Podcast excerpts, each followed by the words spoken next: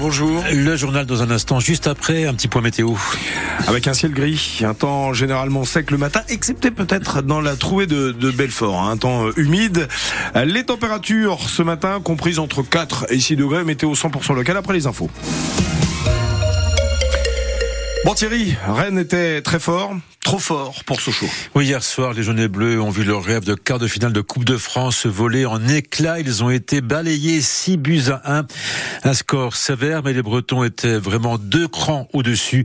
L'aventure Coupe de France est donc terminée pour le FCSM qui peut malgré tout être fier de son parcours rêvé Blanchard. 20 premières minutes de résistance et puis la foudre tombe sur le FCSM. 4-0 en un quart d'heure, le match est déjà plié. Rennes est bien trop fort pour les coéquipiers de Malcolm C'est dur, on n'a pas fait une bonne première mi-temps, on a fait beaucoup d'erreurs individuelles. Donc c'était fort dans une semaine, ils vont jouer comme le Milan. Euh, c'était fort, très fort. Le capitaine sochalien sauve quand même l'honneur sur penalty dans une ambiance de fête à Bonal, inoubliable pour le buteur sochalien. Pour moi c'est incroyable, j'oublierai jamais, surtout qu'en plus euh, pour mon petit truc personnel j'ai marqué, donc euh, franchement je vais encore moins l'oublier. Oui, l'aventure se termine brutalement, mais le FCSM peut quand même sortir la tête haute pour le coach rennais Julien Stéphan. Je veux féliciter aussi cette équipe socialienne pour son parcours extraordinaire et puis tirer un grand coup de chapeau à ce public parce que même en étant 4 ou 5 buts derrière, ils n'ont pas cessé de pousser leurs leurs joueurs. Euh, franchement, ce qu'ils ont fait, c'est exceptionnel pendant le match, donc ça mérite un, un grand coup de chapeau aussi. L'hommage est sincère et le peuple jaune et bleu n'en veut pas de toute façon à son équipe.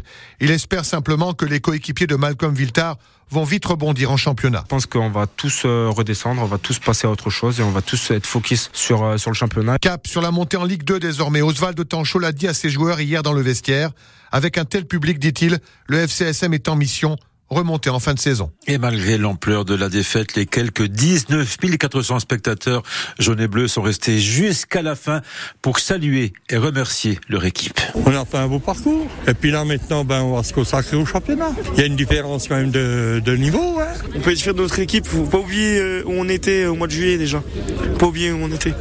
Et moi, franchement, je suis fier de mon équipe. Et puis, euh, faut continuer comme ça. Et en championnat maintenant. On a un entraîneur qui sait rassembler son équipe et moi je m'inquiète pas du tout. Moi je pense qu'on va repartir de l'avant au et puis. Euh, je pense qu'on a payé un peu le, grand match contre le Red Star. Hein. Et puis là maintenant on va aller casser et tout en championnat. Hein. Et le prochain match de championnat pour Sochaux c'est ce samedi soir à Chasselet. C'est au nord de Lyon contre le Gaulle FC et ce sera bien sûr à vivre en direct sur notre antenne. Et on rejoue ce soir la suite de ces huitièmes de finale de la Coupe de France avec au programme notamment Lyon, Lille, Montpellier Nice ou encore Paris Saint-Germain face à Brest. Le Crous au chevet des étudiants du Nord-Franche-Comté. En partenariat avec le Lions Club de Belfort, une distribution de vêtements, de produits d'hygiène ou encore de bons d'achat est organisée hier à la résidence du Villard de Belfort. Une opération bienvenue pour de nombreux étudiants car avec l'inflation, faire des études coûte de plus en plus cher.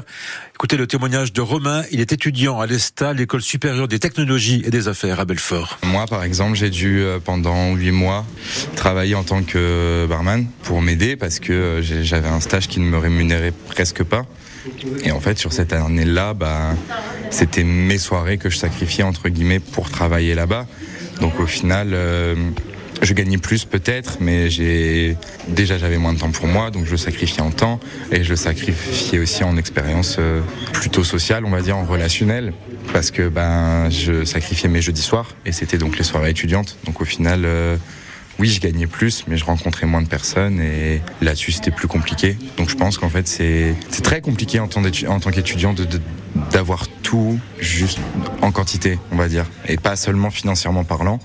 C'était pas forcément facile. Je suis content de l'avoir fait.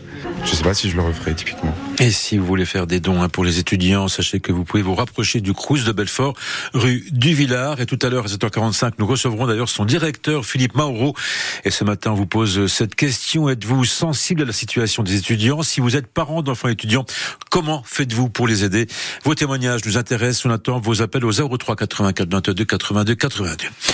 L'heure est au bilan après l'incendie d'un bus qui s'est propagé à une partie du centre d'hébergement de la Jumenterie à Saint-Maurice-sur-Moselle, au Ballon d'Alsace. Le bâtiment qui appartient au conseil départemental du territoire de Belfort et qui accueille des colonies de vacances sera fermé pendant deux mois, le temps d'effectuer les travaux de réparation. Ici matin, il est 7h05. Imaginez Emmanuel Macron débarquer chez vous comme ça à l'improviste. Ça paraît improbable, mais c'est pourtant ce qui est arrivé hier à Roulant près de Baume-les-Dames dans le Doubs. En plein milieu d'après-midi, le chef de l'État est entré dans le bar du village sous les yeux médusés des clients et du patron, Marcel Gouffre. J'étais dans mon bureau et puis euh, j'ai mon employé qui est venu me chercher en me disant il y a Monsieur Macron qui est dans le qui est dans le, qui est dans le bureau de tabac. Alors j'ai dit oui, ben, oui. Alors dès que je suis sorti, j'ai vu effectivement Monsieur Macron avec euh, ces personnes autour de autour de lui. Et il a discuté avec les, les, la, la, clientèle qui était là, de choses et d'autres, des choses de la vie. Il est resté environ trois quarts d'heure. Il a bu deux cafés et on il a discuté avec mes clients. Il agréablement surpris. Il l'a interpellé par rapport à la, vie quotidienne, leurs problèmes, par rapport à l'inflation, par professeur de technologie qui l'a qui l'a interpellé par rapport à ses problèmes à l'école qui était difficiles quoi. Moi je suis buraliste, euh, on a des problèmes par rapport à la, concurrence euh, déloyale de, de l'étranger par rapport au tabac, des augmentations qu'on a eues en janvier, qu'on a eues en février. Il a été à l'écoute, euh, c'était un grand moment. Et avant cette visite inopinée, Emmanuel Macron est allé à la rencontre d'agriculteurs dans une ferme de la région. Sa visite à lui, en revanche, est annoncée.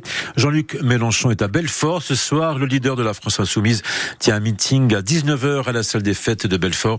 Il est invité par le député Florian Chauche dans le cadre de ses vœux au Belfortin pour la nouvelle année.